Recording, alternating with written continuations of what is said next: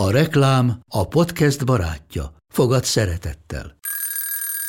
Indítsd jól a napod egy csészen Nescaféval.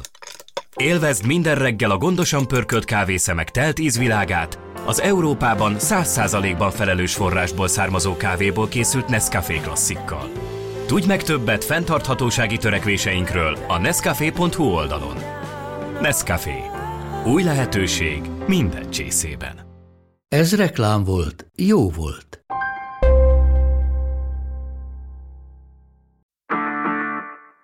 A 13. kerület a Pesti belváros egyetlen kerülete, amelyiknek nincs külön neve, hanem egyszerűen csak ez a 13. Ide tartozik Újlipótváros, a Vizafogó, a Népsziget egyik fele, a Göncárpád városközpont, valamint a mindközül a legnagyobb területű Angyalföld, amiből az egész kerület kinőtt. Nincs egységes arculata, hanem ahány városrész, annyiféle hangulat és éles stílus jellemző. Hogy milyen volt ide születni, itt felnőni, és hogy milyen a hétköznapi élet a 13-ban, arról a kerület szakavatott szakértőjével, Hajós Andrással beszélgettünk. Itt az idő, hogy újra beleszeressünk fővárosunkba, és felfedezzük rejtett titkait. Mesélő környékek még izgalmasabb történetekkel. Budapesti csodák nem csak budapestieknek. Pesten innen, Budán túl, induljon a Love Budapest podcastjének második évada az Index támogatásával. Velem, Morcsányi Elzával.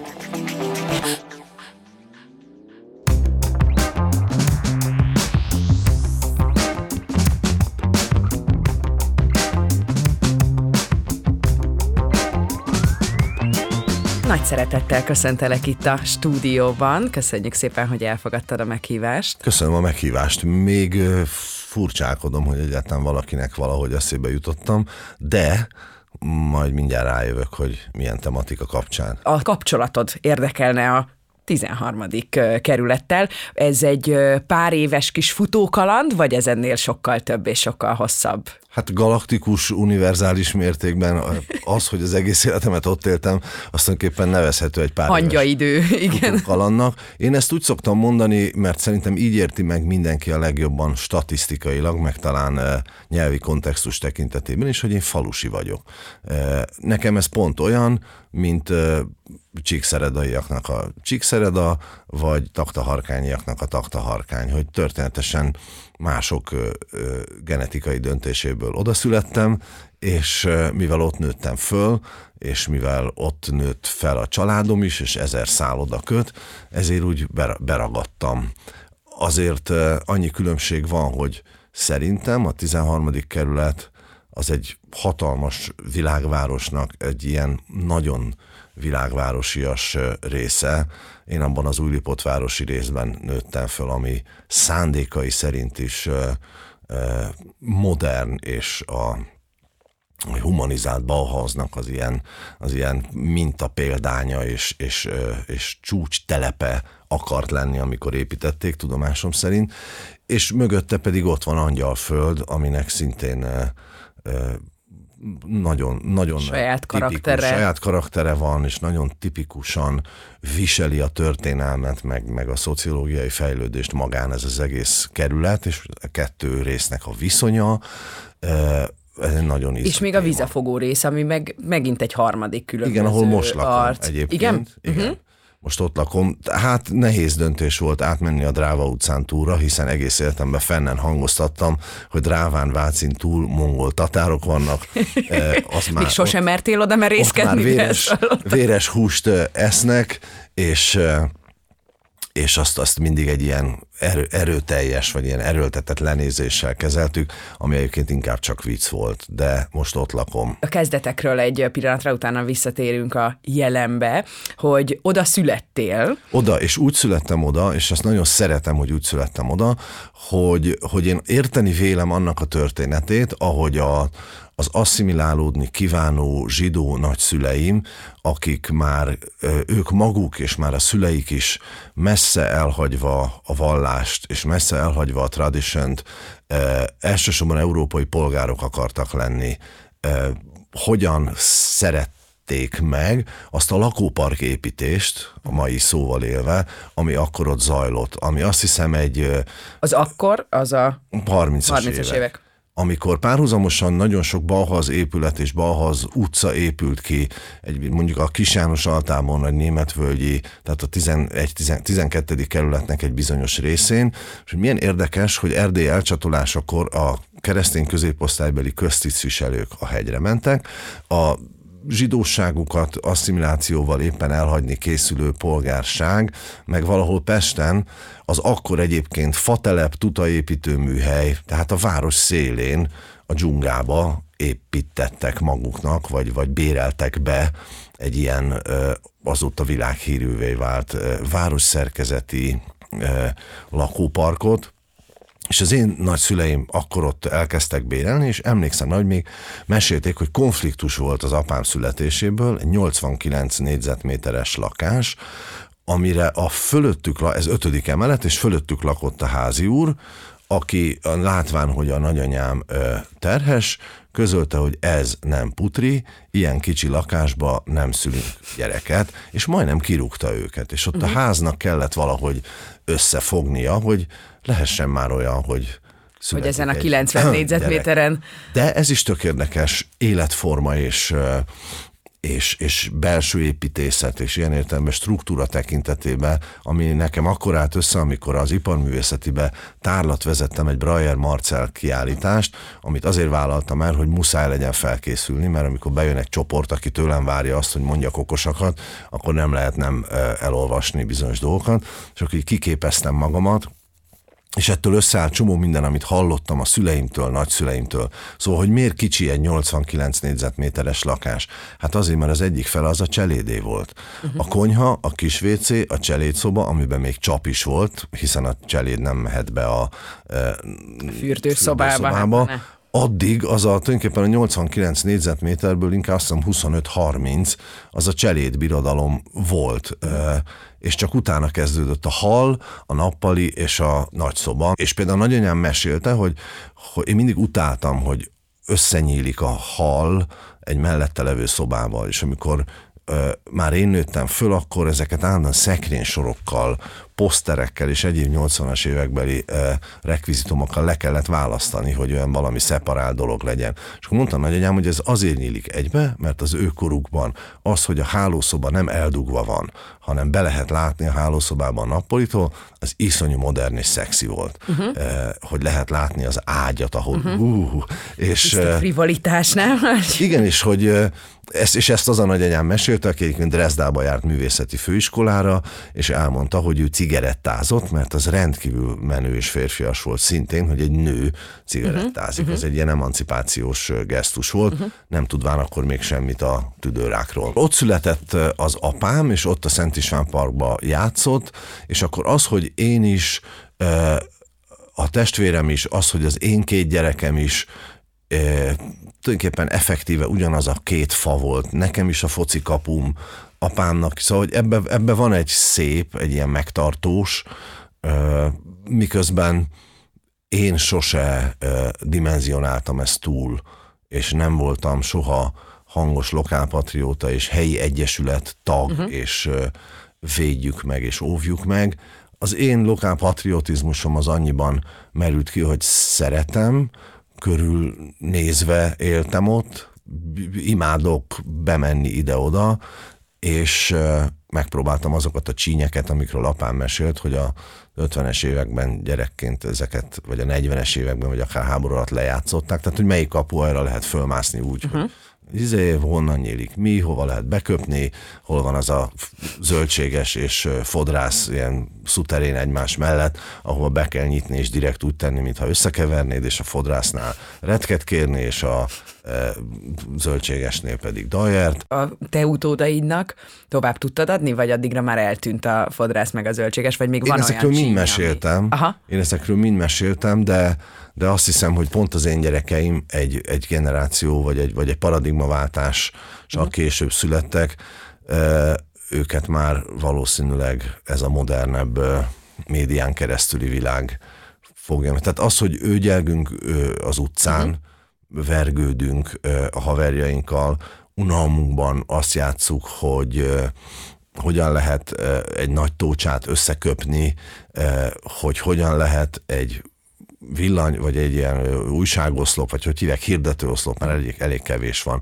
Egy hirdetőoszlop körül szaladni, majd egy külső játékostársunk tapsára megfordulni és köpni, hogy a másik, ha utolért, Ez a köpés arcol. egy viszonylag hát, fontos része volt. Mit tudnak csinálni Értem, a kövér szemleges gyenge kisfiúk, akik tornaórán nem nagyon tudnak virítani, hát suli után hazafelé menet egymást köpni. Megtanul hatalmasat köpni. Igen meg ez, ezek a csínyek, meg az ezekért járó intők, hogy társával a lakosság nyugalmát zavarta a Móri borozó előtt, ilyen, ilyenekkel telt, de szerintem ma már ez az utcán vergődés nem annyira van.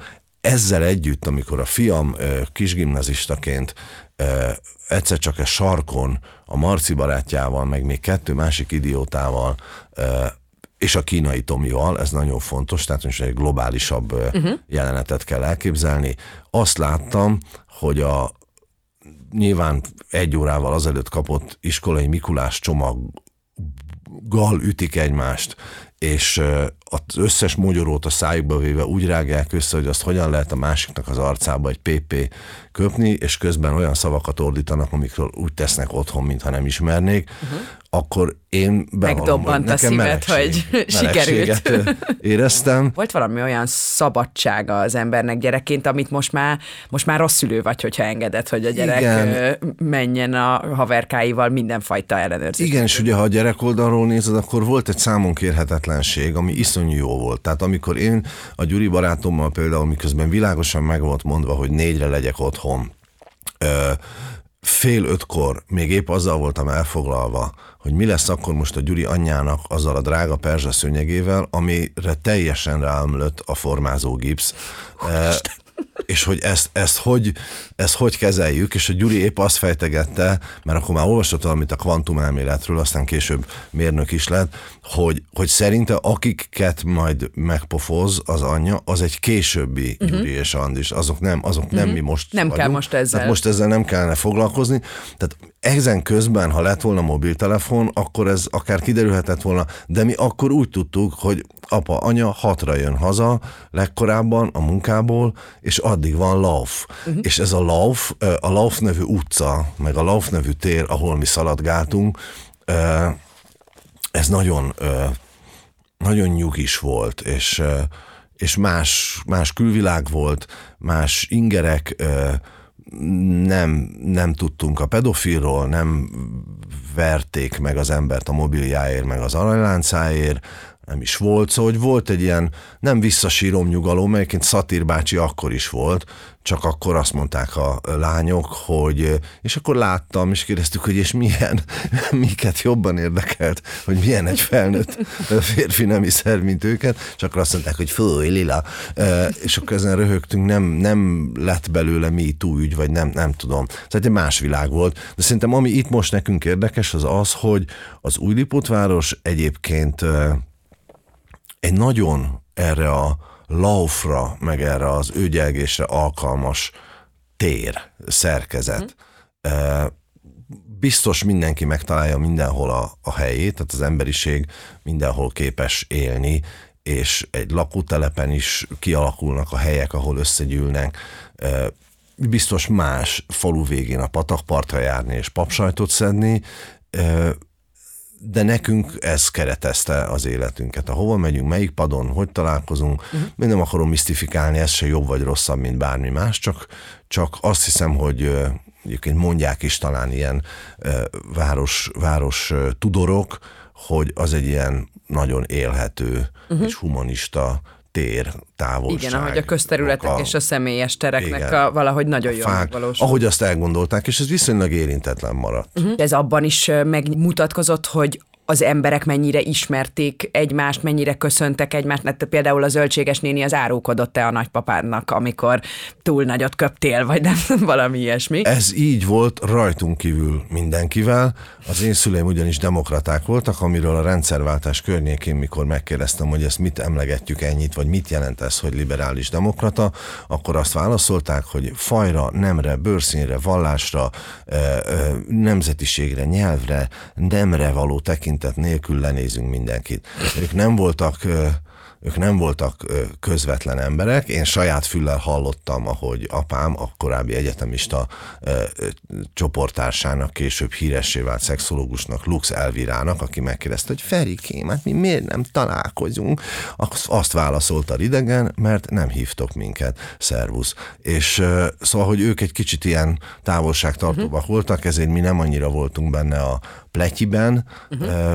de azért volt a második emeleten Joli néni, és miután... A hírmondó, a, a ház hírmondója? Igen, és miután a nagyanyámnak volt egy-két ilyen barátnője, a, az Anna, a Joli, és ezekkel én néha még eljutottam kávéházba is, ahol miközben én újabb és újabb süteményeket kaptam, hogy kusoljak, ők elmondták, hogy édesem, hát a kucsmámat a fejmen hagyom, mert ez az új fadrász, ez borzalmas. És közben hozzá homlokig ki voltak rúzsozva, és ő gyelektek, és akkor ilyen alapmondatokat tudtam meghallani, amik máig bennem égnek, hogy ülünk az akkori Dunapark kávézóba, és azt mondják, hogy édesem, hoztam egy krémest a babyből, mert két cukrászda volt a Fischer és a baby, és akkor ez, ez szerint oszlott És meg. a Fischer az csak az elmúlt években zárt be, nem? Tehát, azt most talán egy hónapja zárt be. Aha.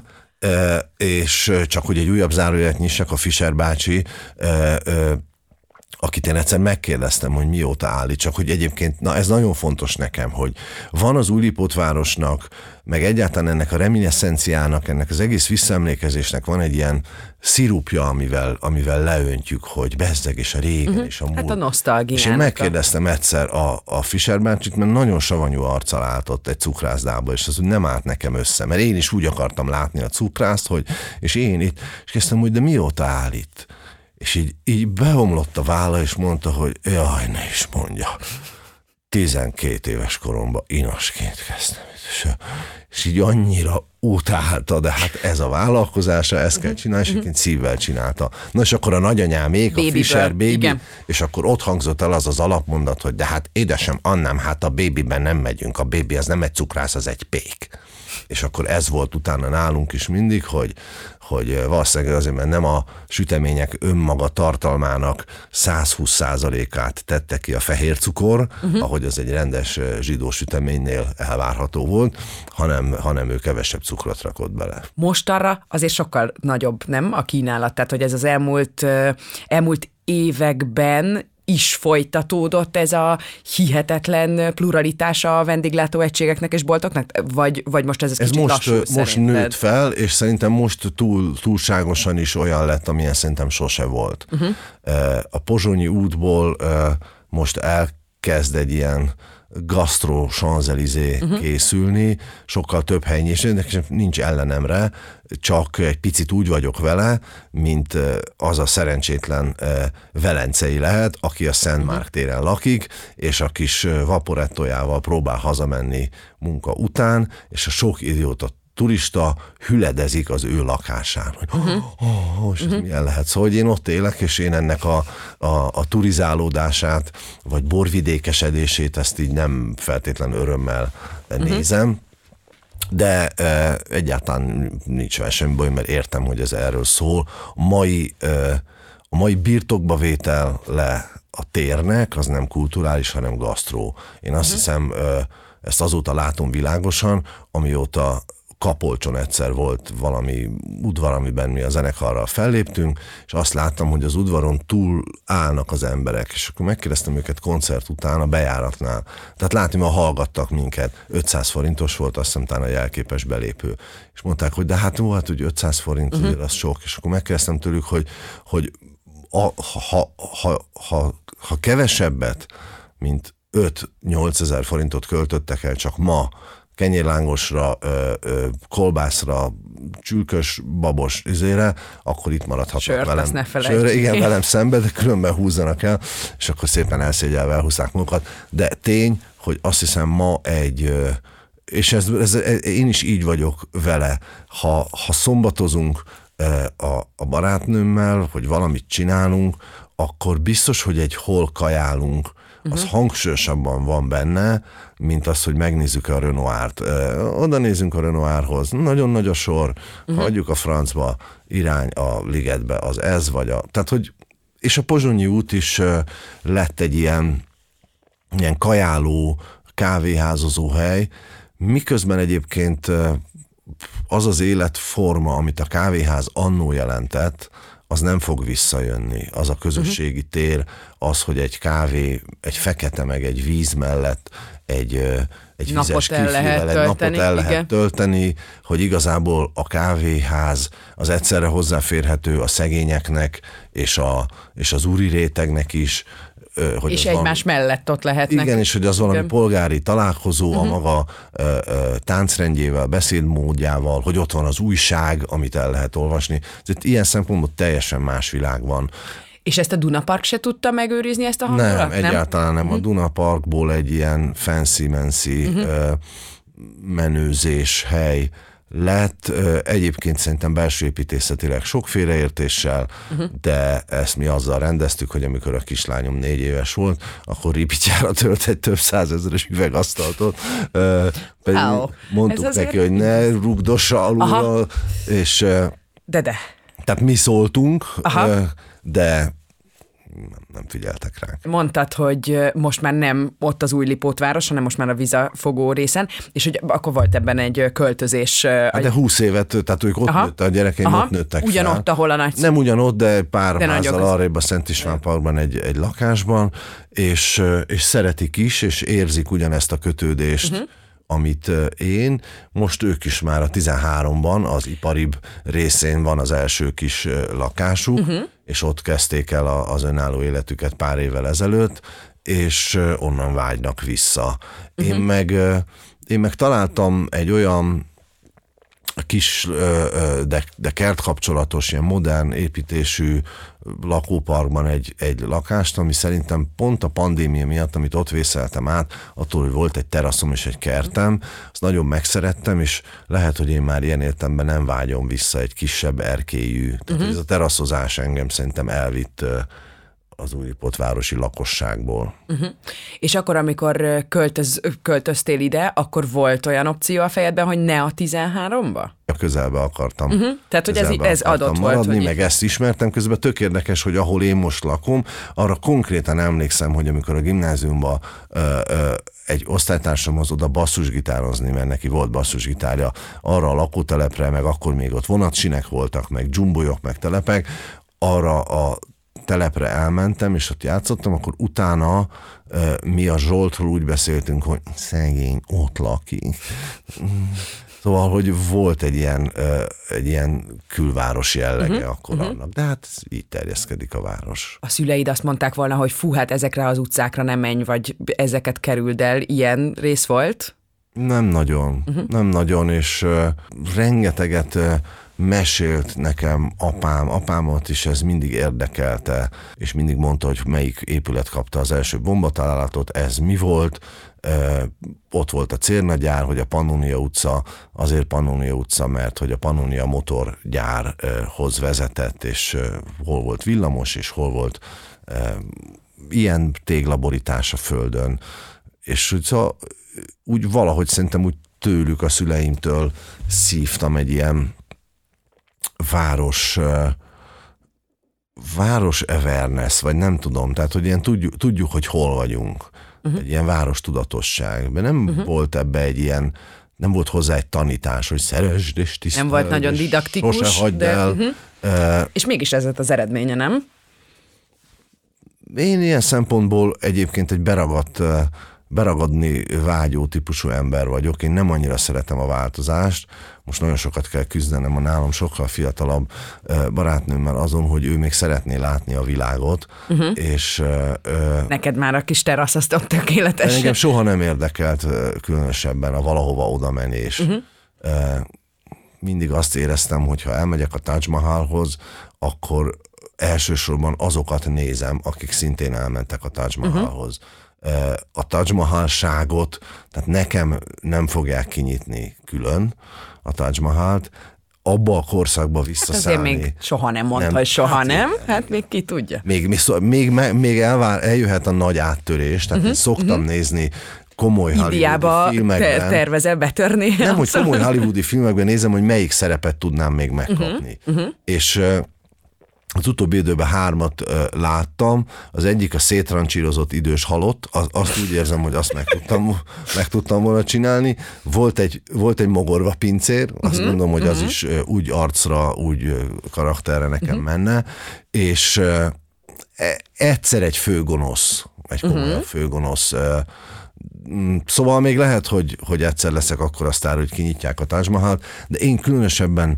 nem vagyok oda menős, nem uh-huh. hiszek abba, hogy attól, hogy oda menünk, megyünk, megtapizzuk, megnézzük közelről, és közelről fotózzuk le. Hát ez az, amit nem tudok megérteni. Azért megyünk oda a Taj Mahalhoz, ugye azt nem engedik, hogy kisvésővel egy darabot mi az aranykupolából, ez jogos azra, arra nincs időnk, meg bátorságunk, hogy, hogy oda költözzünk, és ott legyünk. Meg, meg akarjuk nézni, és le akarjuk fotózni, de nekem bőven elég, hogy ezt mások megteszik, hiszen végül ugyanazt a fotót nézem, ugyanúgy, Sőt, mintha én készíteném, és egy picit hunyorítok. Figyelj, én neked, ha akarod, most egy órát tudok arról mesélni, hogy milyen volt milyen a Taj Mahal, és hogy milyen volt a Taj csillogott a fény azon a gyönyörű kupolán. És el tudom mondani, hogy hogy volt, és mennyit vártunk, és mennyibe került a jegy, de egyébként olcsóbb lett volna, előtte ettünk valamit, és egyébként ezeknek az utcai kajáknál eléggé kell vigyázni, és utána a, a kedvesemnek lett is egy ilyen gyomorizia, bár az lehet, hogy nem attól volt, szóval nem kell Aha. menni innen. A 13-ban járva kelve, ott is van egy ilyen ember megfigyelő része a személy személyiségednek?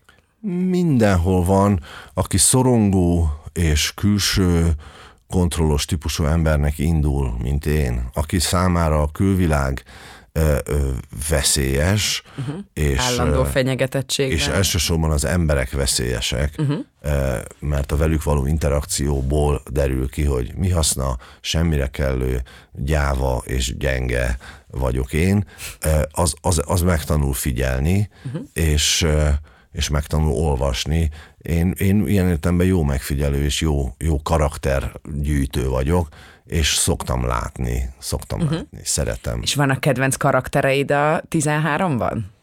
Hát én nem tudnék ebből egy ilyen, vagy nincs szándékom ebből egy ilyen stand-upot csinálni. Aha. Egy stand-upot csinálni, pedig időnként ma, ma még mai kor szerint instázó és mondjuk a síkideg barna, de unsz, unszoltak néha ilyen barátaim, hogy hát miért nem csinálom meg a 13. kerületi öregasszony Be Like uh-huh. videókat, de előre szaladok, és engem semmi nem érdekel már azok közül a dolgok közül, aminek neve van, amiről tehát beszélni lehet, az érdekel, aminek nincs neve, arról meg nem lehet beszélni. De hogy szóval nem nagyon izgat ez, de látom ezeket a karaktereket, és láttam gyerekkoromban is, uh-huh. láttam az öregasszonyokat, láttam a, a, a dühös bácsit, aki véletlenül, mikor egy kutya úgy megrángatta a nadrágját, akkor a Pozsonyi úton nem azt kiabálta, hogy Tudják múlva ki vagyok én, hanem véletlenül bevallotta az igazat ides, idegességébe, és azt mondta, hogy tudják múlva én ki lehettem volna? és, és, és látom a mostani környékemen is, ami egy nagyon furcsa keveréke az innen-onnan költöző embereknek, látom a karaktereket, de a megjelenítéshez kell valami kegyetlenség, ami már mhm. hiányzik uh-huh. belőlem. Uh-huh. Én, én már szeretem.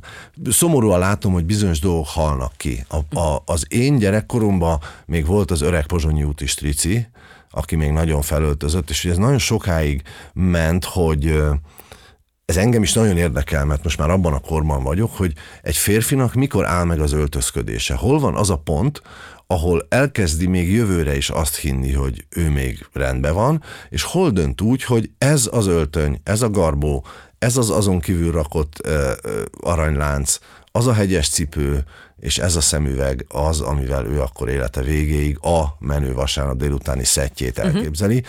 Az egy külön röhely, hogy ezek hogy térnek vissza. Tehát az én egyik nagybátyámnak a nevetséges garbó kívül nyaklánc dolga, amitől így vihogtunk rajta, uh-huh.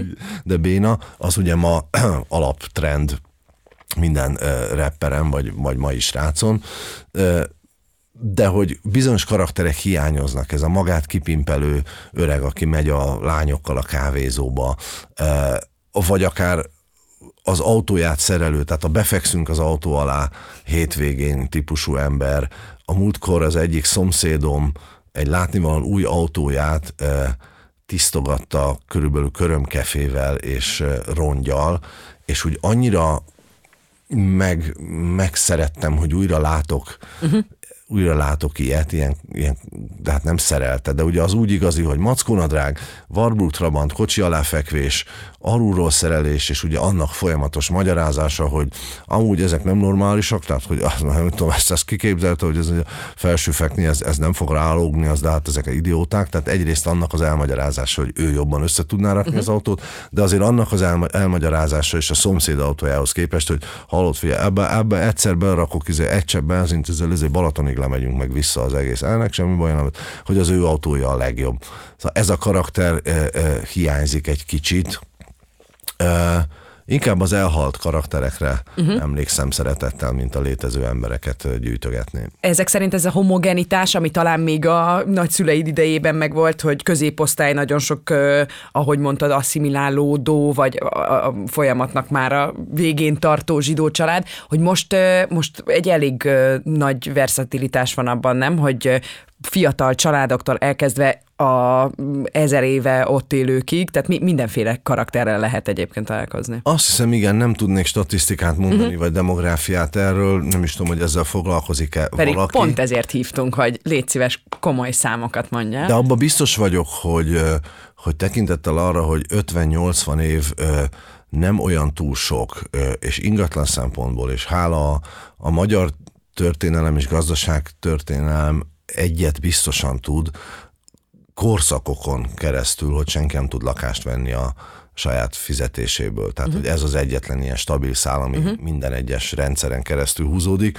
Ennek következtében egy ilyen lakás, amivel egy család egyszer csak elkezd rendelkezni 1930 az a legtöbb középpolgári, kispolgári családnak ugye az egyetlen vagyona. Uh-huh. És akkor ezért van ez a dinasztiás öröklődés, meg hogy oda költözünk. Szóval szerintem azért még mindig jelentősebb részben laknak ott azoknak a leszármazottai, uh-huh. akik valaha oda költöztek, mint mondjuk talán más környékeken. Ha megnézi az ember az ingatlan árakat ott a Szent István park környékén, hát nagyon, nagyon durvi. De ez gondolom azért is van, mert hogy tényleg nagyon jó, amit beszéltünk már, ez a közterek, Ez egy érdekes terek. kérdés. Én, hogy most arányaiban annyival jobb, igen, értem. Én például pont most, ahogy mondtam is az előbb, éltem azt át, hogy a, a mi lakásunk ö, kettőször másfél négyzetméteres kilépő erkéje, uh-huh. az ö, tudva azt, hogy már alatta egy négysávos autópálya van a két rakpart uh-huh. forgalmát tekintve. Képzelj egy hétköznap délelőttöt. Uh-huh. Egyébként mennek a hajók, este a Margit szigeten Andrea Bocelli énekel, innen szeretném üzenni, könyörögve kérem a Spotify-on milliárd számra vannak dalok. Nagyon szépen kérem, hogy napi 57-nél többször az Andrea Bocelli, akit szeretünk tisztelnünk, ne énekeljen a Margit szigeti kútból, hanem más is szóljon. Szóval, hogy ma, ma ez már nem olyan, mint amilyen akkor lehetett, amikor egyébként apám meg elmeséli, hogy senki nem ült ki az erkére, uh-huh. nem volt az embereknek ez a napimádó terasz, teraszon nevő olaszos kultúrája, senkinek nem volt virág a teraszon, és akkor kérdeztem, hogy az erkélyek mire voltak jók, arra, hogy összevesszenek az emberek, hogy ne tessék már onnan porolni, hát hátul van a poroló erkély, arra van, ha beporolnak az embernek a lakásába. Jó, nem kell olyan nagyra lenni, a mi lakásunkba is megy ugyanúgy a por, nem innen jön a por, a szél fújja a port, és akkor ezek a viták mentek. Ma már szerintem, ha ma épülnének ezek a lakások, miközben a, a Bauhaus építészet mozgatórugója, az egyszerű formák, a nagy terek, a fény, a fénybeengedése, vagy a, a, a, a belső ajtókkal, a tolóajtóval, nyílóajtóval való tér átrendezés, és, a, és az akkori építészek célja az, a, az az élhető, egyszerű, olcsó, tér volt, ez egy szociáldemokrata gondolat volt, munkás tér, tehát nem elit lakásokat csináltak. De biztos vagyok benne, hogy őket kevésbé érdekelte ez a természettel eh, együtt uh-huh, uh-huh. élés. Való kapcsolat. Uh-huh. És, és aztán a 60-as éveket se érdekelte, hiszen rakpartot rakott a Dunára, autó, vagyis hát autóutat rakott a Dunára, ami egyébként nekem nagy fájdalmam, és nagyon nagy örömmel nézem, hogy most hétvégente le van zárva uh-huh a rakpart, és nagy, illetve azt nézem nagy örömmel, hogy az emberek kezdik igénybe venni, Igen, és talán igen. A, a valós használat dönti el, és hogy abban reménykedem néha ott elbiciklizünk, és abban reménykedem, hogy miközben én is autós vagyok, igen, én is szoktam ott menni, és igen, jól jön, hogy ott egy rakpart, mert megszoktam. Ezzel együtt Igen, a lezárás csak akkor nem jó, amikor az ember elfelejtette, hogy le van zárva, és már rákanyarodott, és akkor... Igen, és hogy, és hogy szerintem ott egy ember végig sétál egy ilyen szombat este, és, és akkor megérti, hogy ne, ez, ez jobb így. Ez miért jó, hogyha Biztos része a folyó a városnak? Hogyha, hogyha így van. Szóval nem tudom, honnan kanyarodtunk el, de hát, hogy kritikával is, is, is nézem a dolgot, és olyan érdekes, csak még egy, egy előzmény. Az összes Szent István parki lakás tetején tetőterasz van. Nagyon sok újlipotvárosi ház tetején, Tátra utcába, Hollámba, Balzakba vannak ilyen kis teraszok. Szinte az összes szintkülönbséggel épült, nem összekötve a lakással, ami mellett van annak uh-huh. idején. Uh-huh. A mi fölöttünk levő tetőteraszos lakás nem volt megközelíthető a tetőterasz uh-huh. a ö, Böskenéninek a lakásából, ott volt egy 45 centis szintkülönbség, az csak egy olyan ö, ennyi kritikám van a Bauhaus rajongásom mellett, hogy az csak olyan ö, épületarány és ö, és kubus lezárás szinten úgy odaépítették a tetőterasz, de, de nem gondolták azt, Hogy ezt használni fogja kimennek. valaki. És hogy milyen érdekes, hogy ez is hogy hordoz egy kultúrát. Most is egy olyan lakásban lakom, amiből rálátok egy ilyen nagy belső udvarban sok-sok teraszra. Száz magyar lakásból kettőn ö, teraszán vagy erkélyén ülnek él, életszinten uh-huh, emberek. Uh-huh. Az egyik én vagyok, a másik meg a kicigizik. Uh-huh. És, és ha pedig elmész Olaszországba, akkor akkor az Ostia-Róma vasútvonalon, ahol igazából a vasútra nézve e, ilyen toronyházas lakótelepes részek is vannak, kifejezetten dzsunga, kifejezetten slum, e, és, és a kilencedik emeleten is kim van egy virág, egy kis napernyő, és oda nézel, és látod, hogy ül egy atléta trikós ember, ők kinn akarnak lenni, ők át akarnak onnan kiabálni, úgy nézni uh-huh, akarják, uh-huh. hogy mi van, lent fociznak a gyerekek. Ez nekem nagyon fájó, hogy nincs, és ha már építészet és, és életforma, meg társadalmi státusz, meg korszak és éra dolgokról beszélünk, akkor én, én nagyon kíváncsian várom, hogy ez mikor, mikor jön el, hogy mikor tud a Fordul város uh-huh. egy olyan ö, lehetőséget nyújtani. Nyilván a kertes ház, ahol barbecuezni lehet meg a kertbe, de az egy más dolog. Igen, mert az erkélyeknél meg abszolút lehet ez egy közösségi tér, nem? Ahogy egyébként a Covid alatt ezekkel az erkély koncertekkel és hasonló, tehát hogy megindult egy ilyen irányba egy picit, most nem Igen, csak feltétlenül abban volt egy ilyen kényszerűség, meg uh-huh. egy ilyen modorosság is. amit azonnal abba is Igen. hagytak, amint Ami engem nagyon érdekelt, a 13. kerületnek van egy olyan belső része Angyalföldnek, egy ilyen elit Angyalföld, Menyasszony, Vőlegény utca, egy ilyen környék, ahol megpróbálkoztak kis kertes házak. Annak is az eredete egyébként, a, hogy a munkásosztálynak is legyen uh-huh. kertes háza, kicsit innen eredeztethető, és ott, ilyen, ott is ilyen kis torszülemények, ilyen sor, sorházak, amiben nagyon sok kert egymás mellett de nem tudom, ez, ez úgy mindig érdekelt, mert szerintem a mai ember egy kicsit kintebb szeretne az utcán uh-huh. élni, biciklizni, kisétálni, kinnülni, hogy ennek milyen lakás, de, de én azt látom, hogy a magyar rock még mindig inkább az én házam, az én váram, bezárkozom, ö, tévét, ké- képernyőt nézek, és hagyjanak békén, és ne szóljanak hozzá. Ez volt a Pesten innen Budántúl, a Világ Budapest podcastja az Index támogatásával. Az epizódot szerkesztette Wagner Gábor, a műsort Világ Budapest oldaláról Kovács Nóra, Zacsek Ágnes és Tamasi Szilvia gondozta. A showrunner Orsós Lajos, felvétel és hangutó munka Kozma Ádám, kreatív producer Román Balázs, producer Hampuk Riárd. A felvételek a Beaton stúdióban készültek. Ha tetszett a műsor, hallgass meg a következőt, illetve az első évad részeit is, és értékelj minket öt csillaggal. Beaton. A műsor a Béton partnere.